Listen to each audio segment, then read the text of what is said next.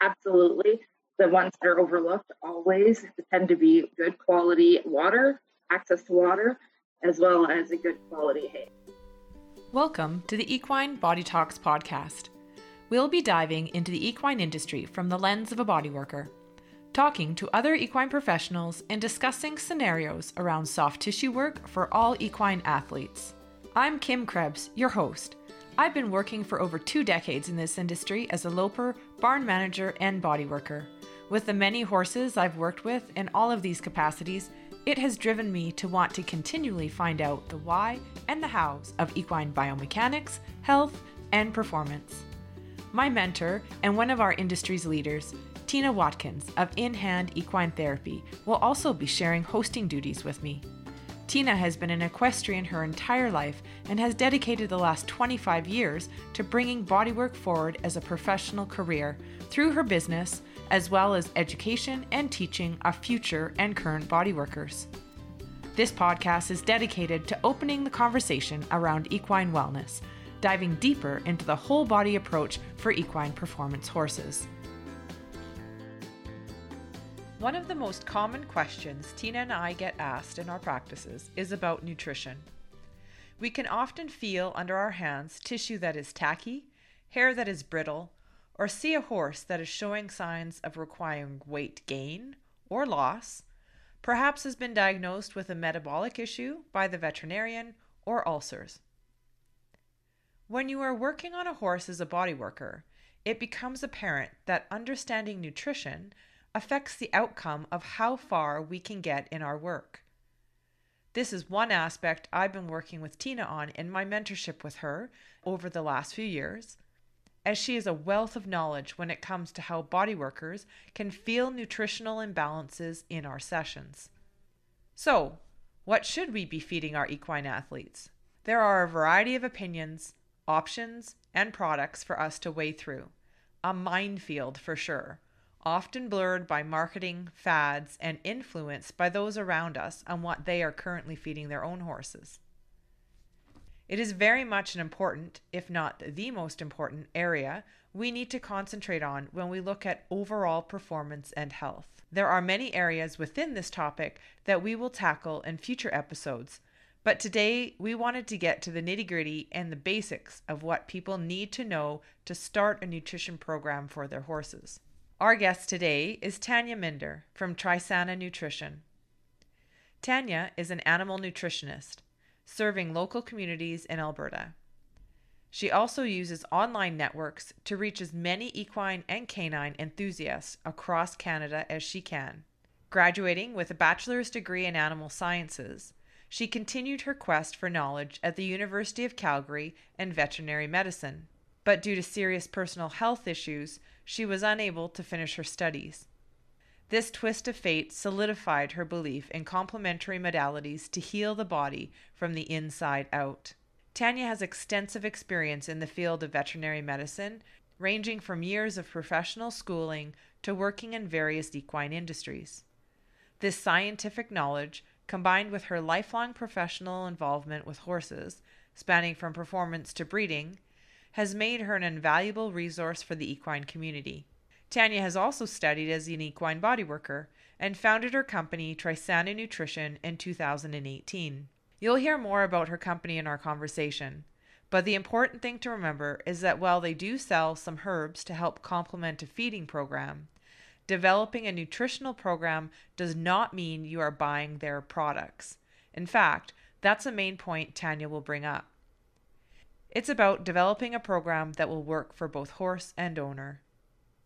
So join us as we start down the rabbit hole that is nutrition. Well, we're really excited today to have um, Tanya from Trisana Nutrition on the podcast. Thank you so much for joining us, Tanya. Thank you for having me. I'm really excited to chat with you guys.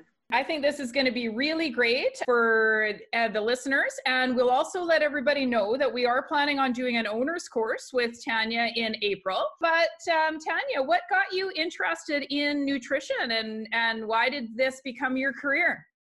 Well, just a little bit on my background.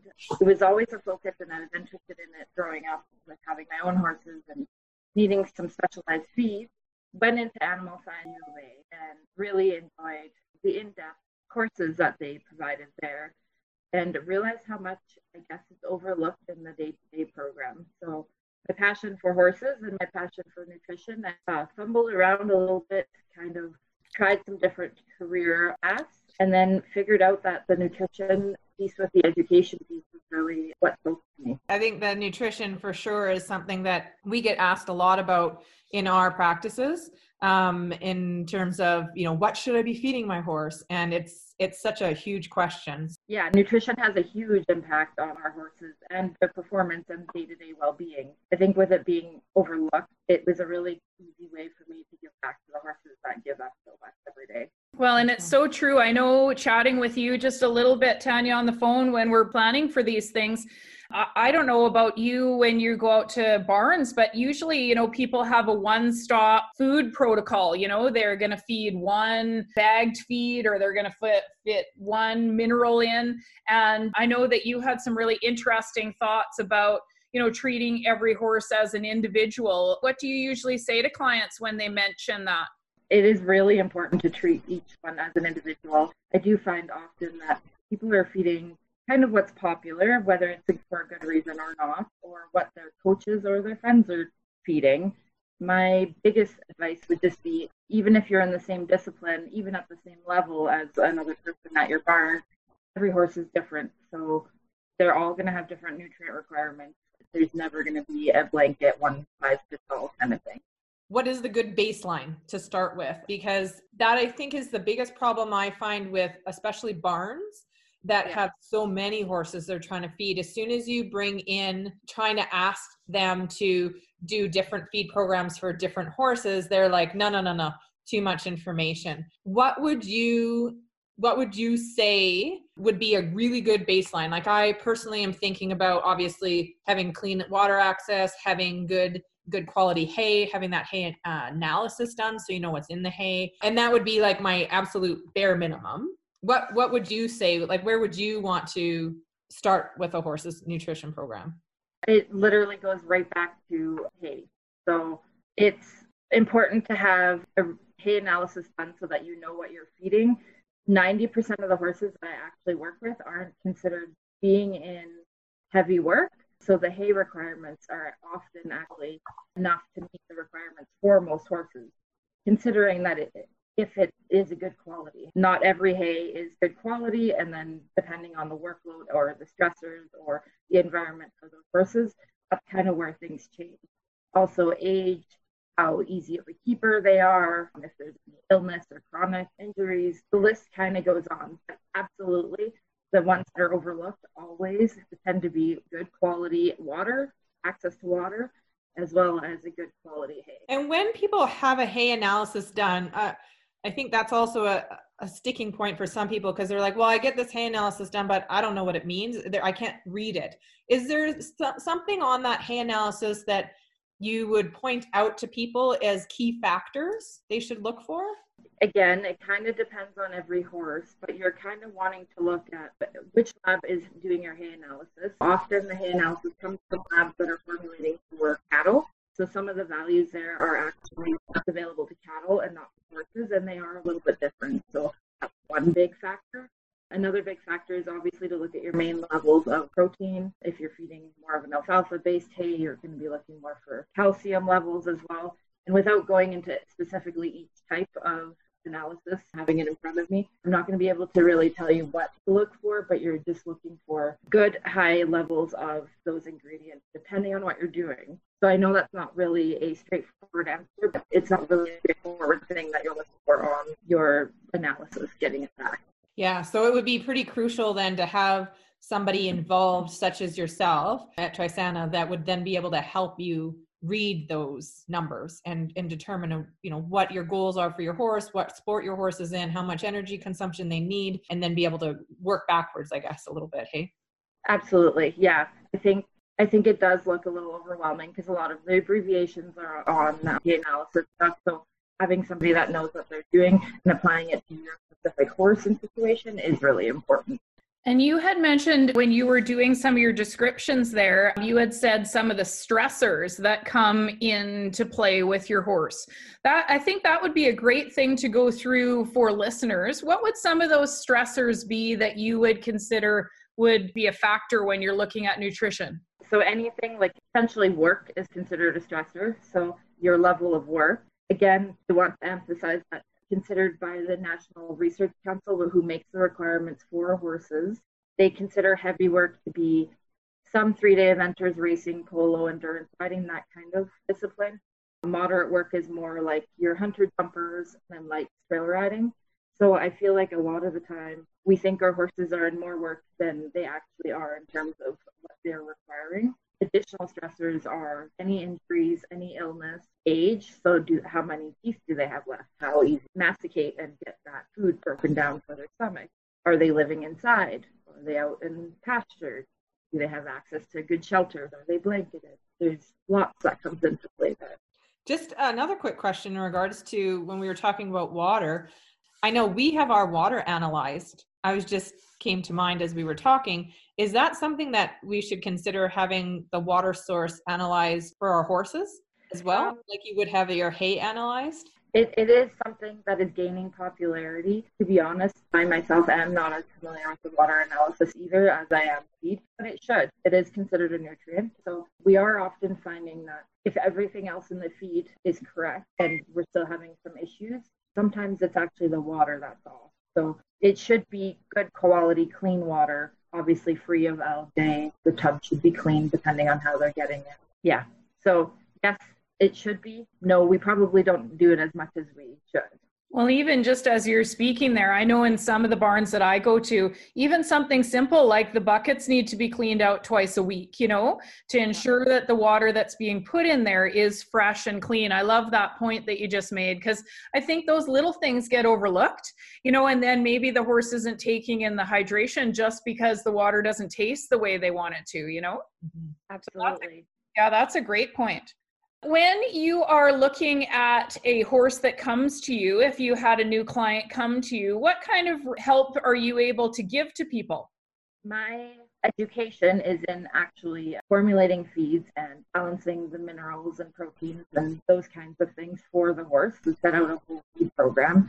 So my favorite piece is actually the above and beyond piece like that and the education on what all the do. So I don't actually sit down and at this point in time formulate feeds for people. That's kind of more the job of somebody working at a feed mill that can then produce that.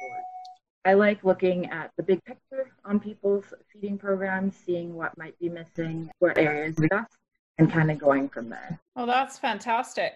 And what are some of the common things that you find people miss in their horses' feed program? Honestly, it's generally they are making their feed programs too complicated. Right. So they're feeding 10 different things when they really only need to be feeding two.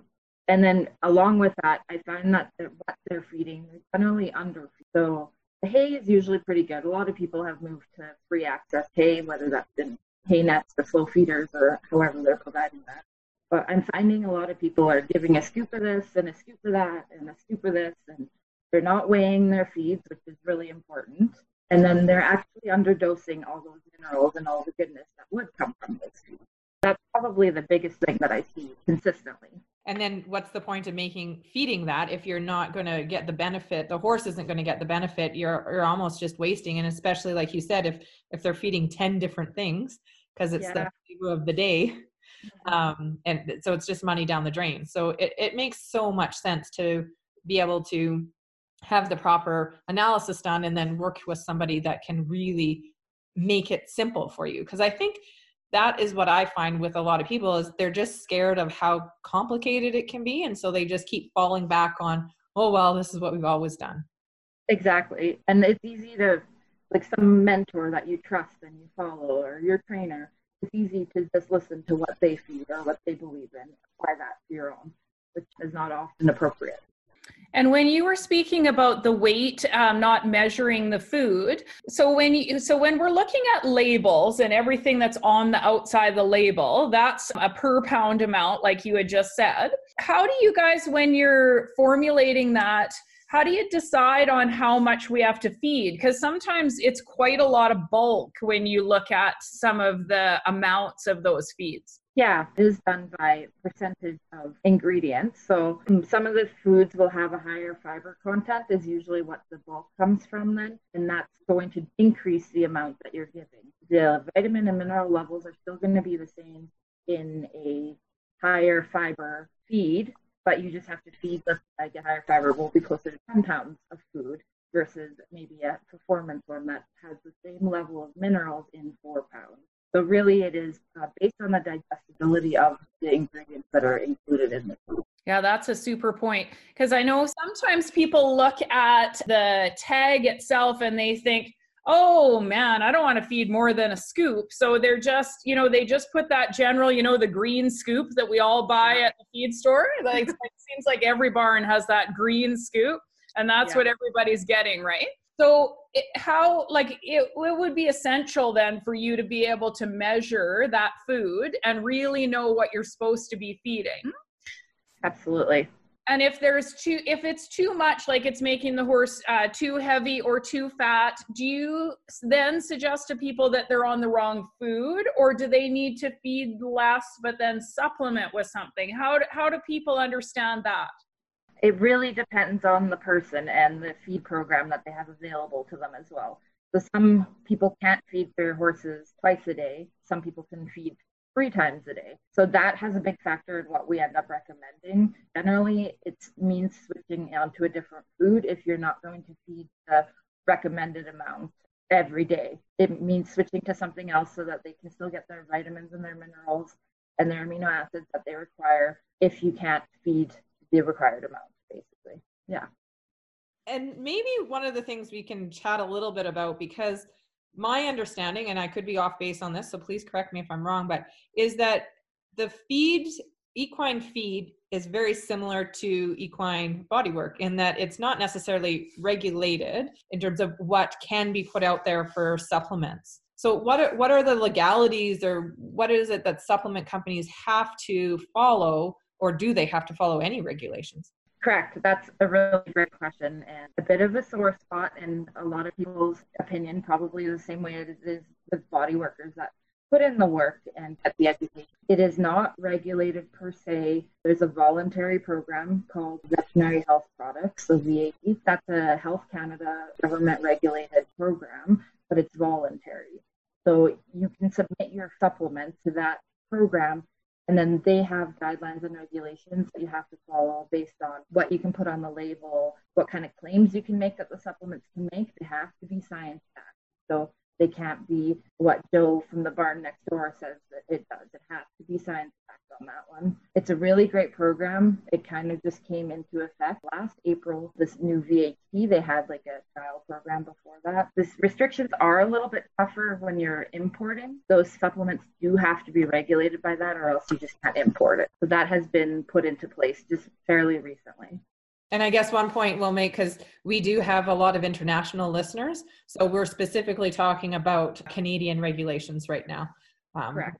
So that every country will have their own for sure. And yeah. is there is there a little sticker or something for that new program, like that that the feed companies that are using it that that the listeners could watch for on their feeds? Yeah, absolutely. So when you have an approved supplement, you get a, what's called an NN number. So there will be a number on the label, and it has to be on the label as per regulation. And it'll be like NN and then a bunch of letters and numbers attached to that. So that that certifies that it has been granted that certification. Yeah, something everyone can look for if it's right on the front of the label. Yeah, well, it has to be somewhere on the label. It can be front or back, but it has to be on the back.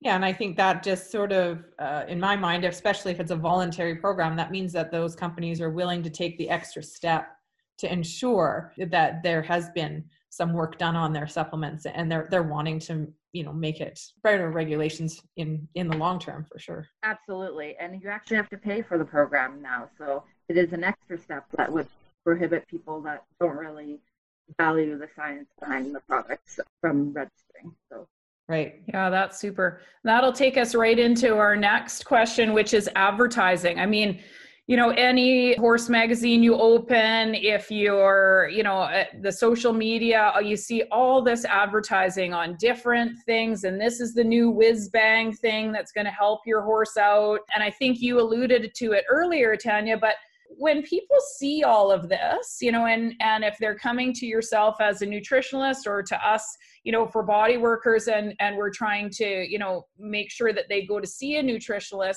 how do you guys keep up with all of the changing things and and what people are doing? Because it it really does seem like this is the new thing that's going to fix everything. I mean for myself it has to be science based i can credit my education for that and i do. That's also kind of why i'm in this profession because there is so much misleading information out there so basically, I think looking at some key factors like do they have an NN number? Who is, when you're looking at feeds, who's formulating the feeds? Do they have an education? Are they a master's or a PhD that is working for this company to formulate those feeds? Advertising, unless you have that NN number, can be whatever you want to say on that label. So it is really a word of caution to listen to everything that the label is actually saying, the claiming that it can do. It's important to be able to see uh, testimonies to the feeds, but I guess also being cognizant of a lot of those companies may also sponsor some of those individuals. And so it, you know you have to weigh a little bit of what is it that you're really reading. And like you say the best way is to ensure that it's science it's backed by science um, and that they've gone through the extra step with the testing so that then then you can look at what those testimonies have to say and and give them a little bit more credence. I think at the end of the day it's buyer beware unfortunately because of the lack of regulation and then just doing your own due diligence that there's science behind the product. Right. And then just with your point there of buyer beware, is there stuff that can get hidden in feeds that maybe, you know, horse owners should be really be watching for? Maybe it is on the label, but it's under a word that you know us you know regular folks aren't really recognizing what that word is or is there a, like maybe a top two or a top three that you're like okay just whatever feed you look at stay away from this or that I personally don't love corn based feeds. There's a lot of starch and not a lot of payoff with those. But that's kind of just a personal opinion. I think it can work in some situations without really going down the rabbit hole with it, because that could be a long question. Is uh, there's foods that have grain byproducts or ingredients listed that are like, yeah, grain byproduct is probably the best one. That means that that formula is actually not a formula and can be made up of any sort of grain that is just um, most available and maybe the cheapest at that time. So your makeup will actually change, even though it can meet your minimum requirements that's on the label. That's probably the biggest one that I would mention. And I think that's a point maybe that I'd ask you to expand on because I think for us, we hear that quite a bit. But that word that you just said, fixed formula, I think that's a really big thing because I don't think most horse owners know that the feed companies can bring in uh, different levels of different ingredients as long as they're keeping that same percentages. And that feed can be changing a lot from batch to batch. Can you talk just a little bit about the importance of realizing what if your feed is a fixed formula or not? So I think you explained it perfectly there. A lot of the guaranteed analysis is based on minimum, so minimum 13% protein or values like that. So basically you can make the 13% protein by having quite a bit more, let's say, corn over soybean if you're going to use that. And it when you have a variable feed, so again, that's listing things like grain byproducts or grain products, even when it's not listing the specific grain, that's where you can have fluctuating values of each ingredient. We're always taught that you should be changing their diet slowly. So by changing the ingredients in each feed, each lot can actually be quite a bit different from other lots.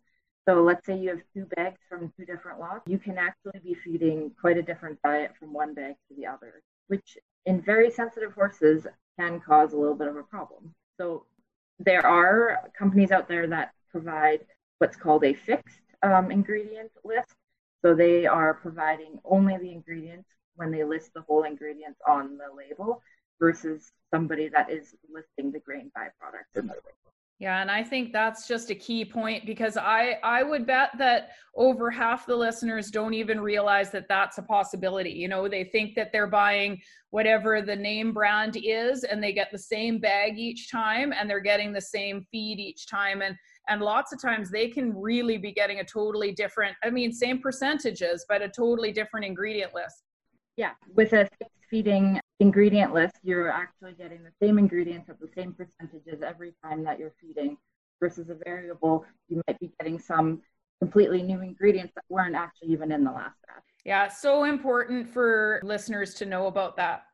So, one of the things that I'm really interested when we do our continued teaching with you, Tanya, is to teach some people about what they could look at their horse and, you know, get some assessment techniques when it comes to looking at nutrition.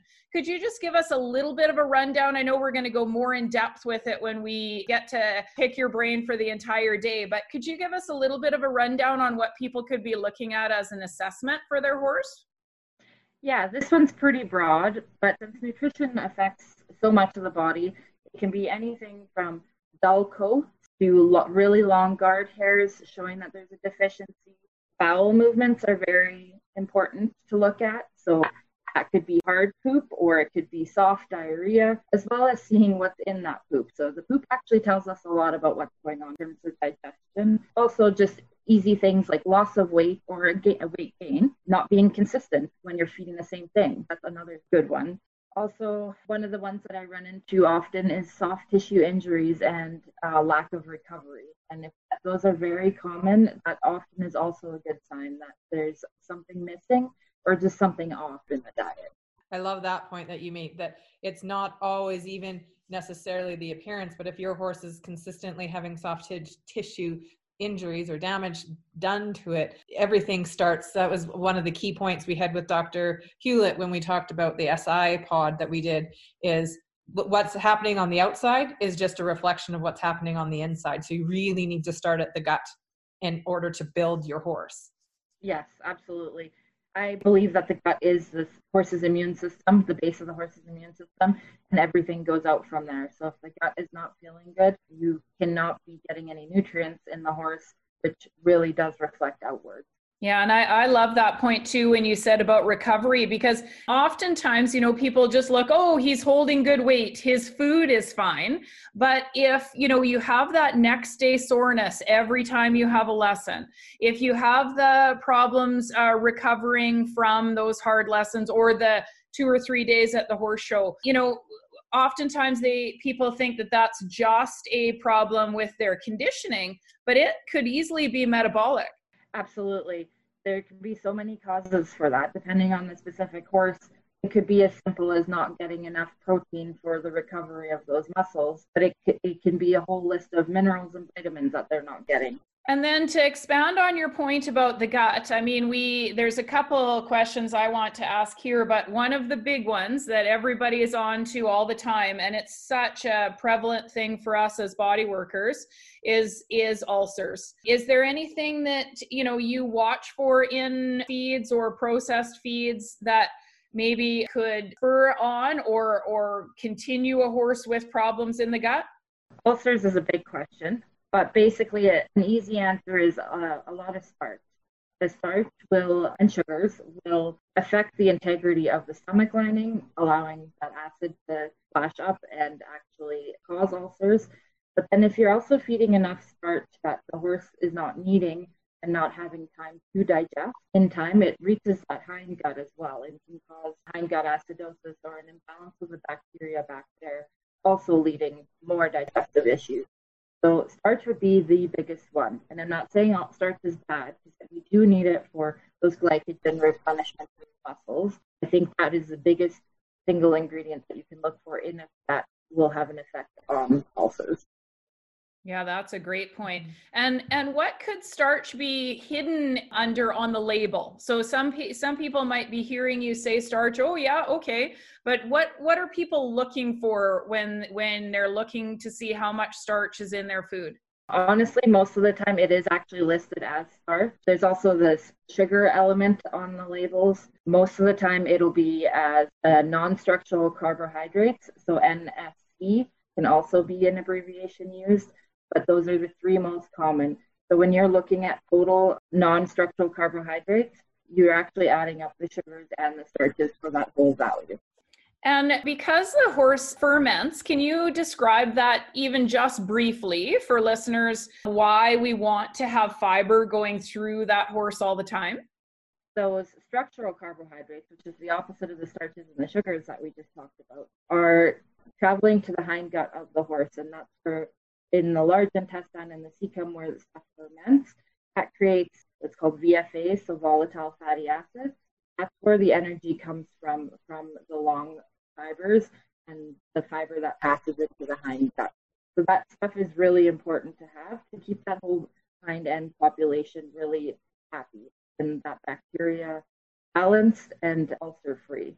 I just want to touch as well for people to have an understanding of how the food actually works through the horse's digestive tract because I think they either try to relate it to themselves and and how food is processed or they think of it in regards to cattle and how which is completely different. If you don't mind just taking us through like when a horse actually starts the process of picking up the hay or picking up the grass from pasture um, and and starts the mastication process how does that then from there start down into the esophagus and then um, through into the stomach keeping it very basic is if the horse is eating hay or grass, they will use their flat teeth to grind things and start the digestion process actually in the mouth already. That's where, going back to the ulcer question, it's important that they're constantly eating because that actually also produces all that saliva, which is basic to help that stomach settle its pH to keep it from causing ulcers. So it goes from the mouth, it's already started to being digested in the mouth down into the stomach where the acid actually helps break down some of the bonds and mineral bonds that are created in the foods. The small intestine is important for your mineral absorption, all your first type um, amino acid absorption, that kind of digestion occurs there. And it travels through into the large intestine, where, as I said before, that's where the fermentation starts to happen, and then the cecum, and that's where you get your bulk of products in the horse. So that is different than in the human because we don't have that fermentation chamber um, in our digestive system like they do. And I think people would be really surprised too, because I know I was when I first heard this. I had a mare that had severe ulcers, and so obviously really dove into some nutrition aspects with her. But it was how long the food actually stays in the stomach before it then passes into the small intestine. It's not very long at all. And then I think that's what you had made a point already in regards to if a horse is eating that that food is processed too quickly through there or they get too much starches and whatnot in one feeding then it gets pushed through into the hind gut and is fermented when it actually still hasn't even finished fully being broken down and so then the nutrition is lost and then you start to get a ton of, of problems it is absolutely crucial that, that you don't their stomach is so small that you can't feed too high of a, a concentrate at one time, that it doesn't pass um, just through there without getting broken down, because that is a very crucial step to breaking down the food. So each point in the digestive system has a very specific task in di- uh, digesting your food. So the acid in the stomach definitely needs to touch each particle before it's being pushed through into the small intestine and further back. Yeah, and I, that's a great point. I mean, we learned that even just in Pony Club, the feed little and often. But then at a lot of barns, you know, they they're doing the two feeds a day, and they're you see them with these, you know, half a gallon bucket full of stuff and dumping it into the horse, um, right? So, you know, we're uh, causing a detriment to be able to feed that much bulk of concentrates at once. So, hydration, Tanya, often gets forgotten, and we talked just a little bit about it already. But in the nutrition program, like, how do you evaluate how hydrated the horse is? Or is there something that you know we need to be looking at if we're feeding something that they need to have more hydration with different types of food Yeah, that is a great question because I do think hydration often gets overlooked. Water is considered one of their most vital minerals and actually is probably the most vital mineral. With a deficiency in water, a horse will die faster than a deficiency in every other um, type of mineral. So it is a very important and often overlooked part of your feeding program. In terms of things to look for and how hydration wise your horse is doing, stemming a little bit from the veterinary world, you can definitely take a look at the gums and see how tacky and they are. They should be tacky. If they're dry, that means they could be a little bit dehydrated.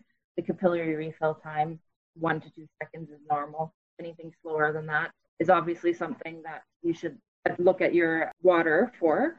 And then you also, again, looking at your horse's poop. So seeing if it's really hard and dry, chances are they're not getting enough water. Things that take the most amount of water to digest it are things that are just basically dry. So hay is take, actually takes a very uh, large amount of water.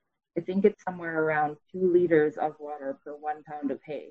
So it's an, like an astronomical amount of water that just regular digest, digestion takes for horses. Protein, something like that will also increase the amount of water that's needed. You're, and then again, when you're feeding higher levels of starches or sugars, it's going to draw more water from the body into the blood to try and balance everything and then uh, lead to more urine, basically.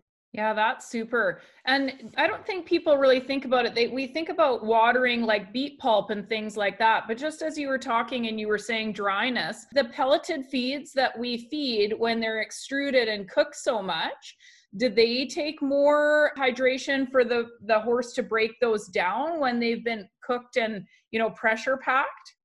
They would, yeah.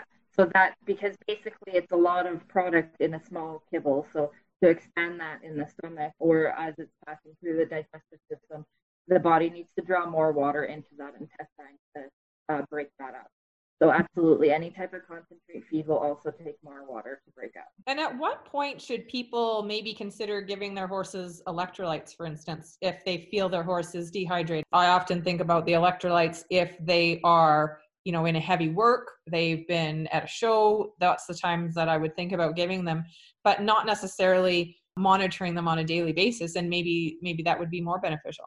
I'm a huge fan of electrolytes so i'm glad you asked that question. Just going back to the last thing we just talked about with how much water just even hay takes to break down. In the winter for example on those cold days horses are going to be eating more to keep warm so they're going to be actually eating even more hay than normal which means their bodies are going to require more water than normal. So to increase their thirst, a little bit of salt even in their diet or whatever electrolyte brand that you trust that will replace the minerals is a really good idea. But I'm a huge fan of feeding electrolytes not only to heavy working, heavy sweating horses, but also in the winter, especially during those really cold snaps we get here. That's a super point too in terms of how much they need just to stay warm, that they're eating more. Yeah. Yeah. I think that one often gets overlooked because electrolytes are so bound to people with heavy workouts and competition horses. But really, a lot of other horses and seniors, for example, can use just a little bit of boost so that they go seeking that water a little bit more and to, anything to prevent that extra colic risk. Yeah, yeah. totally. I think um, the last point we'd love to ask about is the buzzword right now is bioavailability. You know, you hear it everywhere. And I even saw an ad the other day and it said, guaranteed 100% bioavailable. And I thought, oh, really? so, could you explain to us what bioavailability is and why right now everybody seems to be talking about it? Yeah, that's another really great question. So bioavailability means basically what's available to the horse at the end of the day in your feed. So you're never going to, in my opinion, get 100% bioavailability from what goes into the mouth and what comes out the other end. But basically, the bioavailability term just means what's available in the feed that you're feeding to your horse that can be utilized by your horse there's two basic groups of minerals and vitamins that you kind of look at inorganic and organic. And organic isn't really in the sense that we're the other buzzword at the moment with the way it's grown and the regulations behind it. But an inorganic is basically rock, which is, is a chemical composition of no carbon bound. So that's talking about like a little makeup of your food. Organic, which would mean it's bound to an organic mineral, often called uh, chelates or proteinates on labels. That means that whatever we're talking about is bound naturally to something else. So in grass, uh, when the horses are out on pasture, things are organically bound in the grass and very bioavailable to a horse. When they're inorganically bound, that's often done in a lab, which means that it's binding two molecules together so that it's stable enough to give in feed. When they're inorganically bound, that really decreases their bioavailability. Basically, when you're looking at organic ingredients, you are getting the most digestible food, but that often comes with a really high price tag as well. And again, I'm not saying organically grown, saying organic in terms of what it's bound for on a mineral level.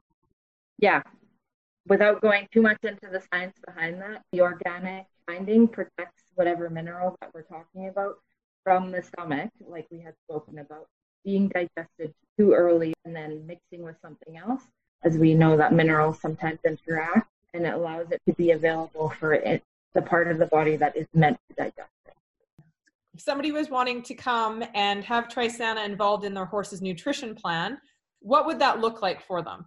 Do they give you guys a call? Do they is it a farm visit? What is it that you guys how do you do that? Because we don't we don't formulate feeds based per se for individual horses. It can all be done electronically. So often I talk to them on the phone, sometimes Zoom calls, most times through emails because we can get very long and particular about what the specific horse needs or wants. But that's basically the best way is usually it's all electronic. I hardly ever go out to a farm. If I do, sometimes then that's when I'm looking at like the uh, hay analysis and that kind of more of a consultation versus looking at more of the broad nutrition aspect of that horse. And does Trisana work with a specific feed company then, or how do you help people once you've done the analysis?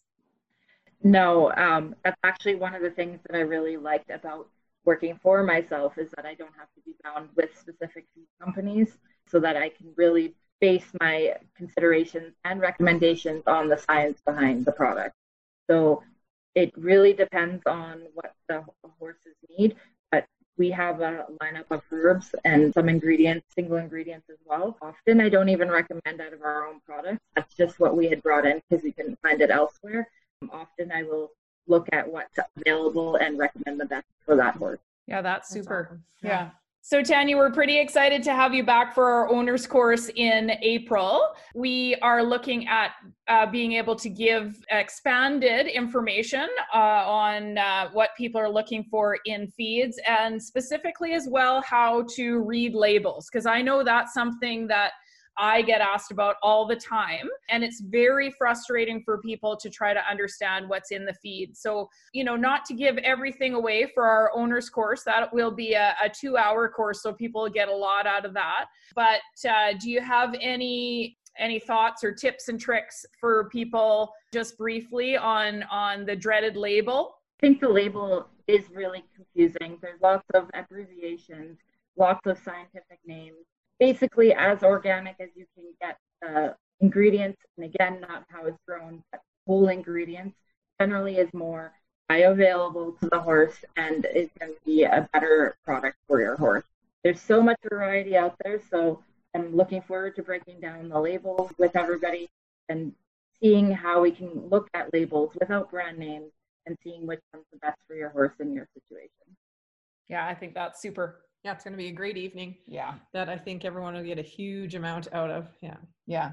Nutrition is just so it's so confusing and then like you say it it really does need to be basic but I think just there's so many options out there for people and it's just it's overwhelming really honestly you walk into the feed store and it's just overwhelming. Oh, yeah, and- there's so many products that claim to do the same thing but are slightly different and yeah, there's a lot of choice out there. Yeah, super. Absolutely. Well, we're really looking forward to you coming on the owner's course with us, and I think people will get a ton out of it. And then for those that are professionals in the industry, look for our fall full pod because Tanya, along with Dr. Sarah Peterson, are going to present a full day nutrition breakdown for professionals in the industry looking at the nutrition from not only a body worker aspect, but w- what it's doing to the tissue and how that's going to affect the tissue that you're working on, as well as the condition of the horse. So that's going to be pretty fun. We're looking forward to that, Tanya. That's going to be really exciting because I get to spend a whole day talking to you guys about nutrition, which is awesome. I'm yeah. Thank you. Thank you very much. We really appreciate it. That was great information, and I'm sure many of you have even more questions after hearing that conversation. I know we could have talked for hours. As Tina has mentioned, we will be hosting Tanya on April 16th for our next owner's course. This will be a webinar and recorded, so no matter where you are living, you can register for the course and be able to listen to it at any point.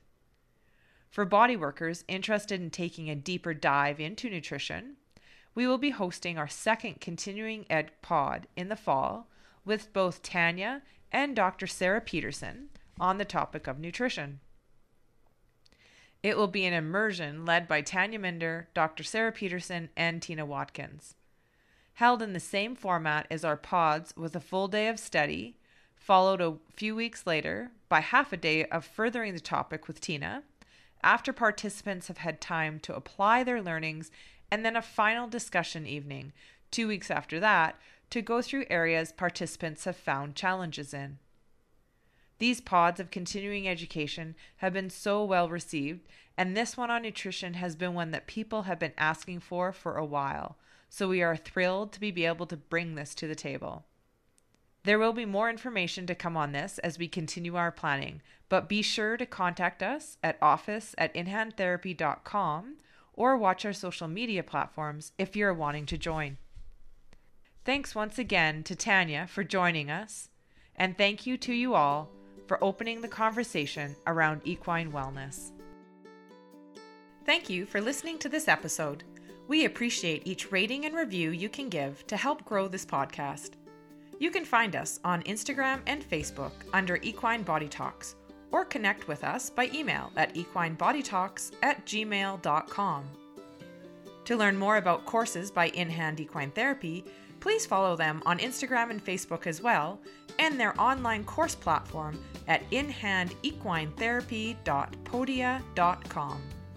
Remember to always be an advocate for your horse and not be afraid to open the conversation around your horse's wellness team.